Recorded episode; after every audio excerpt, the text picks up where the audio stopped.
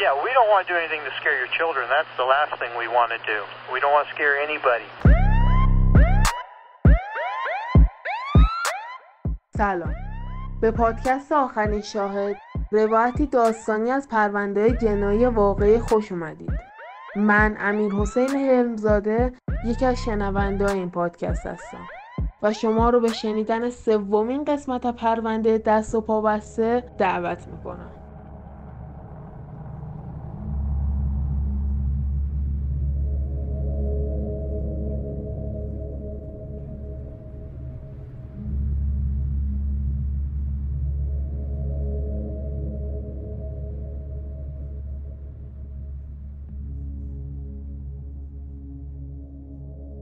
15 ژانویه 1974 چهار عضو خانواده اوترو تو شهر ویچیتای کانزاس به قتل رسیدن. دست و پای هر چهار نفر بسته شده بود و هر چهار نفر خفه شده بودند. هیچ سرنخی وجود نداشت تا اینکه اکتبر همون سال قاتل یه نامه رو به دست پلیس رسوند. تو نامه به هر چهار فقر قتل اعتراف کرده بود. در واقع بهشون افتخار کرده بود. جزئیات دقیقی از هر چهار قتل داده بود و روش کارش رو با حروف مخفف BTK معرفی کرده بود. قاتل اوایل 1978 یه نامه دیگه فرستاد و این بار مسئولیت هفت فقر قتل رو قبول کرد. قربانی پنجم که چیزی دربارش نگفته بود. قربانی ششم شرلی ویان و قربانی هفتم نانسی فاکس. انگیزه قتل ها رو factor X یا عامل مجهول معرفی کرد. چیزی که می‌گفت انگیزه قتل های جک ریپر، Son of Sam، Hillside Strangler و خیلی از قاتلین مشهور دیگه بوده. قربانی هشتم می‌تونست آنا ویلیامز 63 ساله باشه. اما آنا دیرتر از چیزی که BTK انتظار داشت برگشت خونه و به شکل معجزه آسایی از مرگ فرار کرد. پلیس اتفاقات مشکوک خونه آنا رو به بیتیکی ربط نداده بود تا اینکه یه نامه به آدرس آنا پست شد. اون موقع آنا از شهر رفته بود چون یه حسی بهش می‌گفت اون حمله کار کی بوده. یه حسی بهش می‌گفت قاتل برمیگرده تا هدفی که نشون کرده رو مال خودش کنه. رسانه ها خبرش رو پخش کردن. اینکه چیزی نموده بود کی قربانی هشتم رو بگیره. کی هم مثل گری ریجوی یا حتی زودیاک به اخباری که درباره خودش و پرونده ها منتشر می‌شد معتاد شده بود. از اینکه سایش روی شهر افتاده باشه. از اینکه همه ازش بترسن لذت می برد. از اینکه تنها کسی بود که جواب بزرگترین سوال شهر رو می‌دونست. اینکه بیتیکی کیه؟ نامه به آنا مدرک کافی برای اثبات تلاش بیتیکی برای جلب توجه بود. وقتی پلیس نتونست حمله به خونه آنا رو بهش ربط بده بیتیکی سعی کرد به مردم نشون بده نباید فراموشش کنن چطور جرأت می‌کنید فراموشم کنید؟ وحشت کنید چون من هنوز در حال شکارم. فانتزیای بیتیکی از کنترل خارج شده بود. در حدی که گاهی دست و پای خودش رو هم میبست. تو جنگل یا تو خونه یا تو زیرزمین خونه پدر و مادرش. این آخری رو بیشتر از همه دوست داشت. پدر و مادرش زیاد سفر می‌رفتن و خونشون هم زیاد دور نبود. بیتیکی می‌رفت تو زیر زمین و با فانتزیاش خلوت می‌کرد.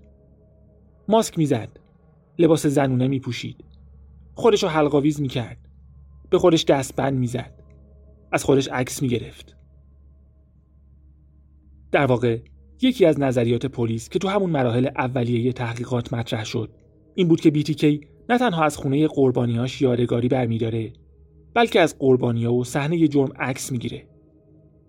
چیزی که از این نظریه پشتیبانی می‌کرد جزئیات دقیق بیتیکی از قتل ها بود.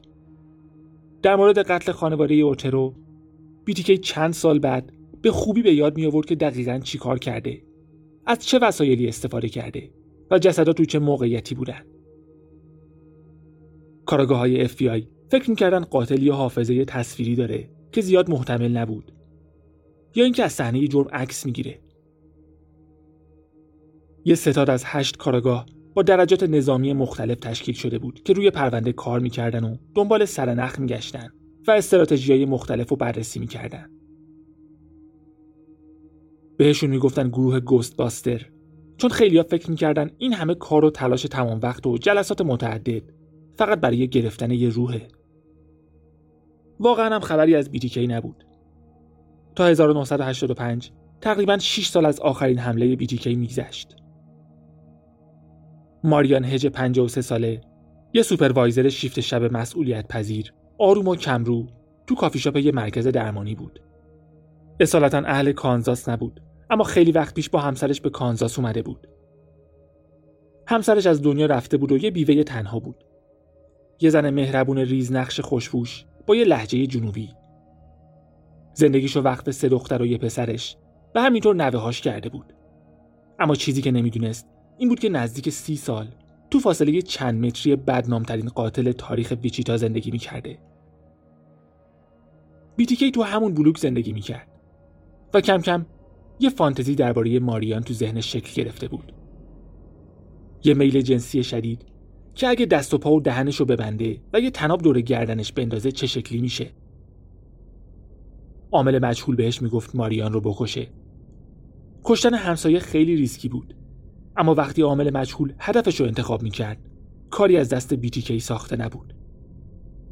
باید دست به کار می‌شد و سوژه رو تحت نظر می‌گرفت.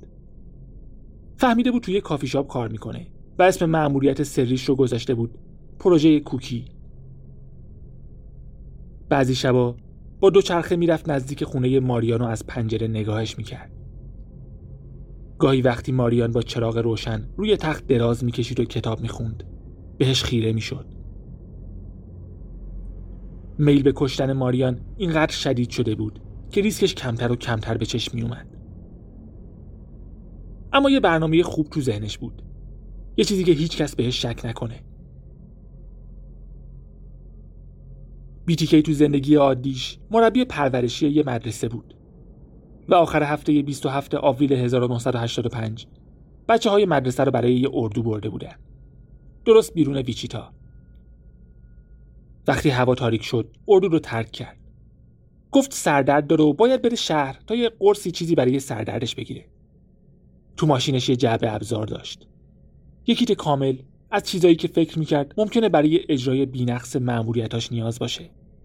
تقریبا شبیه تدباندی.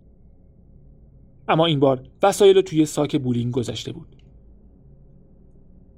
بعد از بیرون اومدن از کمپ اردو ماشینش رو کنار یه باشگاه بولینگ پارک کرد و یه آبجو گرفت. نصفش رو خورد و از عمد یکم از آبجو رو روی لباس و دستش ریخت. انگار حسابی مست کرده و کل شب تو اون کلوب بوده. یه تاکسی گرفت و وانمود کرد مسته. گفت اینقدر خورده که نمی‌تونه رانندگی کنه و از راننده تاکسی خواست برسونش خونه. اما آدرس دقیق نداد. گفت کنار یه پارک پیادش کنه تا قبل از رسیدن به خونه یکم قدم بزنه و هوای تازه بخوره تا سر حال بیاد. پارک درست کنار حیات پشتی خونه ماریان بود. وقتی به خونه ماریان رسید یکم تو ذوقش خورد چون ماشین ماریان کنار خونه پارک بود. فکر می‌کرد ماریان خونه است که دوست نداشت باشه. دوست داشت قبل از رسیدن ماریان خونه رو آماده کنه اما چاره ای نبود. نمی‌شد همه نقشه رو به هم بریزه. با یه پیشگوشتی در پشتی خونه رو باز کرد. و گیر شد چون واقعا کسی خونه نبود. ماشین ماریان بود اما خودش نه. زیاد طول نکشید که صدای نزدیک شدن یه ماشین رو شنید. سری تو کمد اتاق خواب قایم شد. ماریان تنها نبود. یه مردم همراهش بود. نزدیک دو ساعت با هم حرف می زدن و کل این مدت بیتیکی تو کمد منتظر بود. حوالی یک صبح دوست ماریان بالاخره رفت. بیتیکی صبر کرد تا ماریان بره تو تخت و خوابش ببره. وقتی مطمئن شد ماریان خوابیده از کمد اومد بیرون و چراغ هموم رو روشن کرد. بعد پرید روی ماریان و گلوشو گرفت. ماریان فقط 45 کیلوگرم وزن داشت و بیتیکی در مقابلش یه قول بود. به خاطر همین ماریان.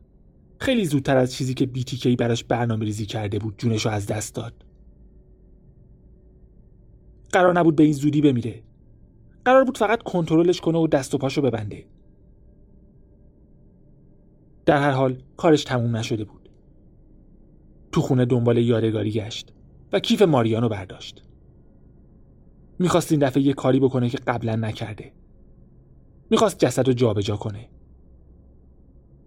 ماریانو با ملحفه که زیرش بود انداخت تو صندوق عقب ماشین خود ماریان و مستقیم رفت سمت کلیسا. تو کلیسا اینقدر مورد اعتماد بود که کلیدای ساختمون دستش بود. هرچند اگه کلیدم نداشت احتمالا یه راهی برای وارد شدن پیدا می‌کرد. جسد و گذاشت زیر یه درخت و خودش رفت تو زیر زمین کلیسا. از قبل براش برنامه ریزی کرده بود. یه سری کیسه پلاستیکی سیاه تو زیر زمین گذاشته بود. با کیسه و نوار چسب تمام پنجره ها رو پوشوند. جسد ماریانو برد تو زیر زمین و تو حالتهای مختلف ازش عکس گرفت. بعد دوباره جسد رو گذاشت تو ماشین تا یه جایی برای ول کردنش پیدا کنه. چند کیلومتر دورتر توی پارک زیر یه سری شاخ و برگ. به نظر جای خوبی می رسید.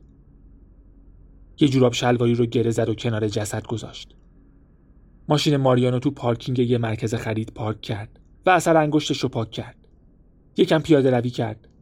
سوار ماشین خودش شد و برگشت به کمپ اردو.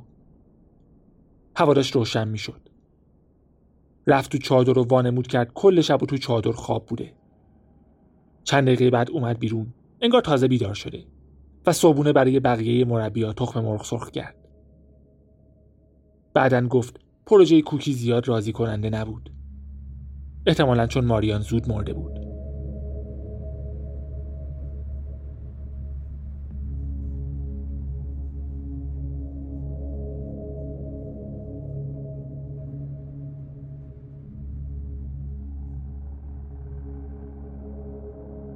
سپتامبر 1986 نوبت ویکی وگرلی بود.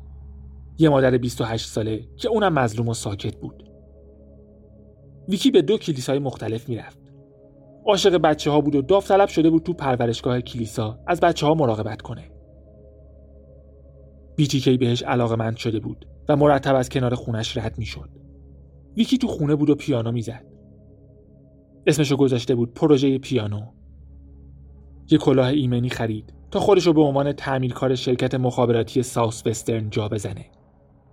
یه لوگوی Southwestern رو با چسب روی کلاه چسبوند. روی پیرنش یه اتیکت الکی دوخت. با یه اسم که از روی کارت ویزیت یه نفر تو Southwestern برداشته بود. با یه کیف کار که همه چی واقعی به نظر بیاد. با این فرق که تو کیفش جعبه ابزارش رو مخفی کرده بود. همیشه یه راهی برای مخفی کردن جعبه ابزارش پیدا می کرد. 16 سپتامبر چند دقیقه از ساعت ده صبح میگذشت ماشینش رو چند تا کوچه دورتر از خونه ویکی پارک کرد. اول رفت خونه یکی از همسایه ها اینطوری اگه ویکی داشت از پنجره نگاه می‌کرد شک نمی‌کرد که یه تعمیرکار از دوردست مستقیم به سمت خونش بیاد. در خونه همسایه رو زد و نقشش رو تمرین کرد. یه پیرزن در رو باز کرد. گفت مأمور تلفن و باید خط تلفن رو چک کنه و زیاد مهم نبود. هدفش از رفتن خونه پیرزن یه چیز دیگه بود که همین الانم بهش رسیده بود. بعد به سمت خونه ویکی رفت. تونست فریبش بده و وارد خونه بشه. یه دستگاه قلابی هم با خودش داشت که مثلا خط تلفن رو چک می‌کرد. یکم با تلفن سرگرم شد. وقتی مطمئن شد همسر ویکی خونه نیست بهش حمله کرد و سعی کرد دست و پاشو ببنده. ویکی مبارزه جانانه ای کرد. چندین زخم و خراش روی بدن بیتیکی انداخت. ولی در نهایت زور بیتیکی چربید.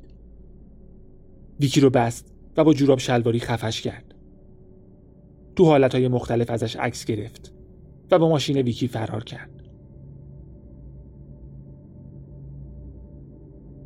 ویکی مرتب می‌گفت شوهرش به زودی برمیگرده.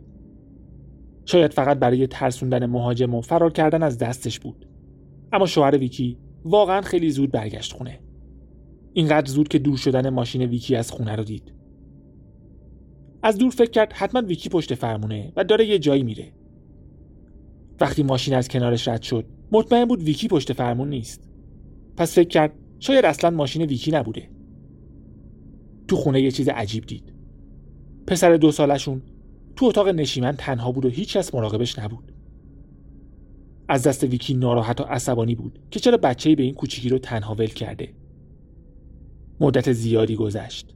نزدیک یک ساعت. شوهر ویکی تو خونه میچرخید.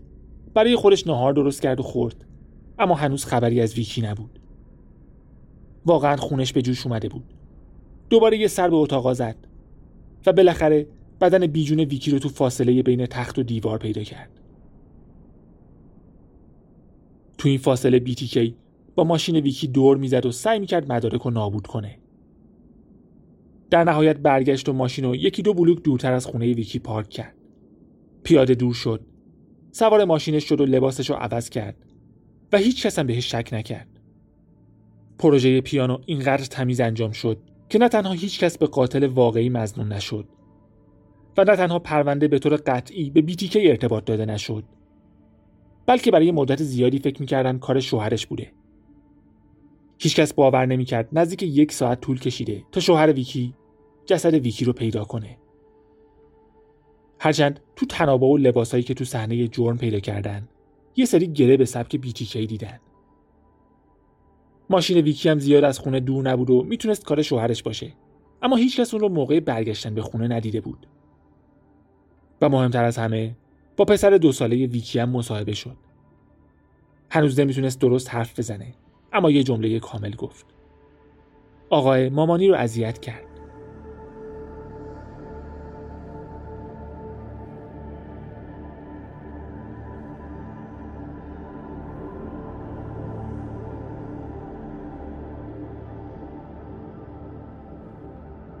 سی و ژانویه 1987 ماری فیگر. از یه سفر کاری به خونش تو ویچیتا برگشت و به محض ورود با بدترین صحنه عمرش روبرو شد. شوهرش ملوین درست جلوی در خونه افتاده بود و دوبار از پشت بهش شلیک شده بود. جسد دو دختر 9 و 16 سالش داخل یه وان آب گرم تو زیر زمین پیدا شد. یکی رو با سیم برق بسته بودن و بعد از خفه کردن تو وان گذاشته بودن و یکی تو وان غرق شده بود. هیچ نشونه‌ای از ورود به زور نبود. پس یا قاتل آشنا بود یا تونسته بود به شکلی با حرف زدن وارد خونه بشه. ملوین هنوز کت تنش بود و نزدیک در بود. پس احتمالا با ورودش قاتل و قافلگیر کرده بود. اونم بلافاصله با گلوله از پادرش آورده بود.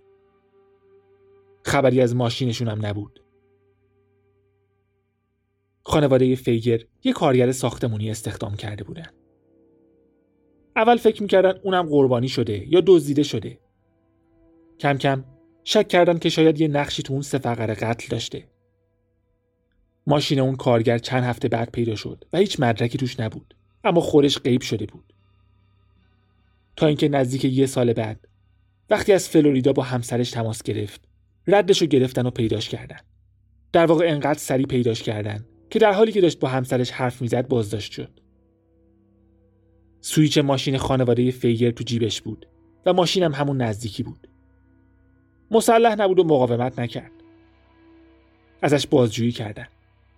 گفت اومده خونه و جسد ملوین فیگر رو دیده. یه سر و صداهایی شنیده. ترسیده و فرار کرده. سوء سابقه نداشت و نمونه معنی پیدا شده کنار وان و اثر انگشتایی که تو خونه پیدا شده بود باهاش مطابقت نداشت. شهرتش خوب بود و سه تا بچه داشت. تو بازجویی های مختلف داستانش تغییر نکرد. گفت از ترس جونش فرار کرده و اینقدر شکه بوده که تا چهار پنج روز نمیفهمیده چی کار می‌کنه. گفت وقتی به خودش اومده که فلوریدا بوده. در عرض چهار ماه 20 بار هیپنوتیزمش کردن تا معلوم بشه دروغ میگه یا نه. کلیت داستانش تغییر نکرد. اما جزئیاتش بیشتر شد. گفت داشته برای خانواده فیگری اتاق آفتابگیر درست می‌کرده. برای نهار رفته و وقتی برگشته دختر بزرگتر خانواده رو با یه نفر که فکر می‌کرد دوست پسرش باشه تو وان دیده. تصمیم گرفته مزاحمشون نشه و رفته یه دوری بزنه و برگرده. تو این فاصله رفته بود خرید و با یه پلیس بازنشسته صحبت کرده بود. اون پلیس بازنشسته هم این ملاقات رو تایید کرد. ضمن اینکه گفت مزنون وحشت زده یا مضطرب نبوده یا رفتار عجیبی نداشته. حوالی چهار و نیم برگشته بود خونه و جسد یکی از بچه ها رو تو وان دیده بود. بعد جسد ملوین رو تو راه رو پیدا کرد و یه سر و صداهایی شنید. فهمید قاتل هنوز تو خونه است و با عجله فرار کرد. سوار ماشینش شد اما فهمید اشتباهی کلیدای ماشین فیگرا رو برداشته نمی‌خواست دوباره برگرده تو خونه پس با همون ماشین فرار کرد چهار پنج روز بعد سر از فلوریدا درآورده بود میترسید اونو به جای قاتل بگیرن که همینم شد. ژانویه 1988 بیتیکه یه نامه برای مادر بچه ها فرستاد. گفت من قاتل خانوادت نبودم اما هر کی که بوده کارشو ستایش می‌کنم.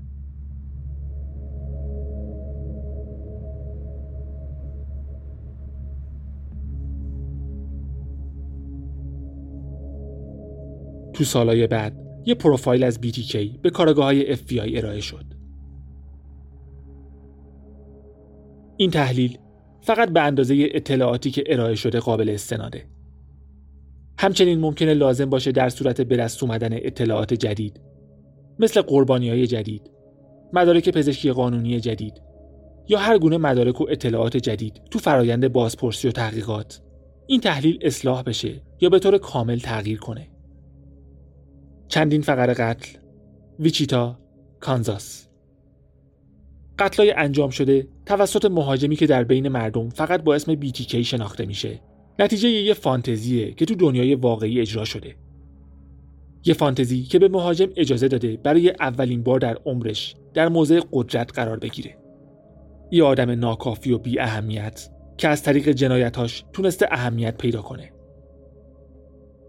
BTK استرنگلر الان برای خودش کسی شده. و توجهی بهش میشه که مدتها دنبالش بوده و خودش رو لایقش می‌دونسته. هرچند حتی تو الگوی جنایتاش از قاتلین دیگه مثل ساناف سم تو نیویورک اقتباس می‌کنه. بیشتر کلمات و عبارات استفاده شده توسط مهاجم تو نامه هاش احتمالا از اخبار تازه منتشر شده و مجلات پلیسی میاد. سوژه نسبت به جامعه بیگانه شده. تنهاست و تو خودش فرو رفته انتظار نمیره هیچ نوع رابطه دراز مدتی با دیگران داشته باشه و یه زندگی در انزوا داره که تحت سلطه فانتزی ها و تفکرات جادوییه. قتلهاش تلاش برای جلب توجه و پذیرفته شدنه. سوژه از همه میترسه از جمله خودش. انتظار نمیره هیچ رابطه طبیعی و عادی با زنها داشته باشه و احتمالا هیچ رابطه جنسی طبیعی و عادی با جنس مخالف رو هم تجربه نکرده. وقتی آدم نمی‌کشه احساسات غیر عادی شدیدی رو تجربه می‌کنه. در نتیجه رو به آدم کشتن میاره تا از فانتزیاش فرار کنه و با اختلالات روانیش کنار بیاد. پس انتظار داریم بازم آدم بکشه و این کار رو به شکل پیاپی و همراه با هیجان شدید انجام بده. همونطور که تا الان انجام بده قربانیاش مردا و زنایی هستند که اطرافیانشون دوستشون دارن. قربانیاش آسیب پذیرن. و نمادی از حس درموندگی و ناامیدی خود قاتلن. زندگی سوژه به هم ریخته است. احتمالا توی محیط خانوادگی معیوب بزرگ شده. مادرش سلطگر بوده و تربیت درستی نداشته. پدر نداشته یا به خاطر جدایی یا به خاطر مرگ. احتمالا پدرش رو تو سن کم از دست داده. حتی ممکنه به سرپرستی گرفته شده باشه. تو مدرسه دانش آموز متوسط بوده اما با شوخی یا بیادبی نظم کلاس رو به هم می‌زده. لحن و سبک نگارشش باعث میشه فکر کنیم سابقه نظامی داره یا علاقه زیادی به پلیس بازی داره. احتمالا قبلا سوء سابقه داشته به خاطر حمله به افراد یا ورود به ملک دیگران. تو حملاتش وسایلی رو برداشته که بی اهمیت بودن. به خاطر فتیش یا برآورده کردن یه نیاز شدید نسبت به یک شی یا لباس. یا رضایت از انجام جنایتی که هیچ سر نخی برای کاراگاه ها باقی نذاشته. بیتیکی ممکنه سابقه دید زدن یا تحت نظر گرفتن دیگران رو هم داشته باشه و ممکنه به خاطر چنین فعالیت های دستگیر شده باشه. قربانی ها رو در محله هایی انتخاب می‌کنه که بتونه به راحتی و بدون شناسایی شدن خونه ها رو تحت نظر بگیره و در صورت لزوم یه راه فرار سریع و ساده داشته باشه. مثل یه پارک محلی که بتونه قایم بشه و از دست پلیس در بره. قتلهاش انگیزه های هیجانی داره و برنامه ریزی های پیچیده نداره. دنبال فرصت میگرده و کنترل روی خودش و محیط اطرافش براش خیلی مهمه. با اینکه داره کم کم اعتماد به نفس پیدا می‌کنه، هنوز خجالتی، تنها و منزویه. برای مقابله با BTK دپارتمان شما نباید هیچ بیانیه‌ای درباره وضعیت روحی مهاجم بده. به رسانه ها اجازه ندید اونو به عنوان یک قاتل روانی معرفی کنن. اگر قبلا چنین کاری کردن بهتره با قاتل همراه بشید نه رسانه ها. هر خبری که درباره قاتل منتشر میشه باید به طور مشخص و واضح به این اشاره کنه که قاتل یه حیوان روانی نیست بلکه یه انسان گناهکاره که باید دستگیر بشه. چنین روی کردی می‌تونه استرابش رو کم کنه و حس گناهش رو تقویت کنه. این هر گونه توجیه روانی برای جنایتاشو از بین می‌بره و باعث میشه خودش رو مسئول قتل ها بدونه. فواصل طولانی بین قتل ها احتمالاً به خاطر دوری از محل قتل بوده. در نتیجه تحصیل، خدمت نظامی، روان درمانی یا حبس. برای سوژه شما غیر معمول نیست که به تجمعات پلیسا بره تا صحبت مامورایی که درباره پرونده صحبت می‌کنن بشنوه.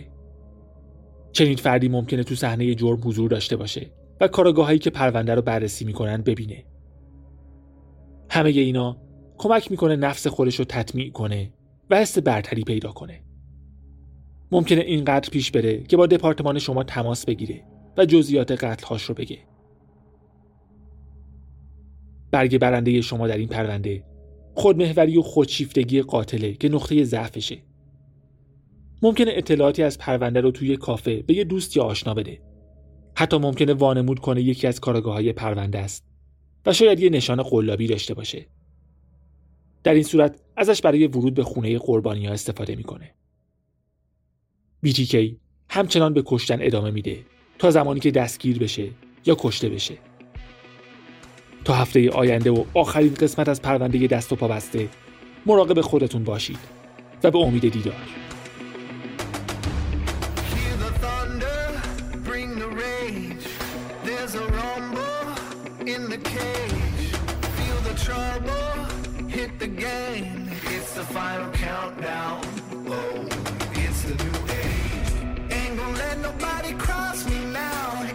Take a lot to slow me down.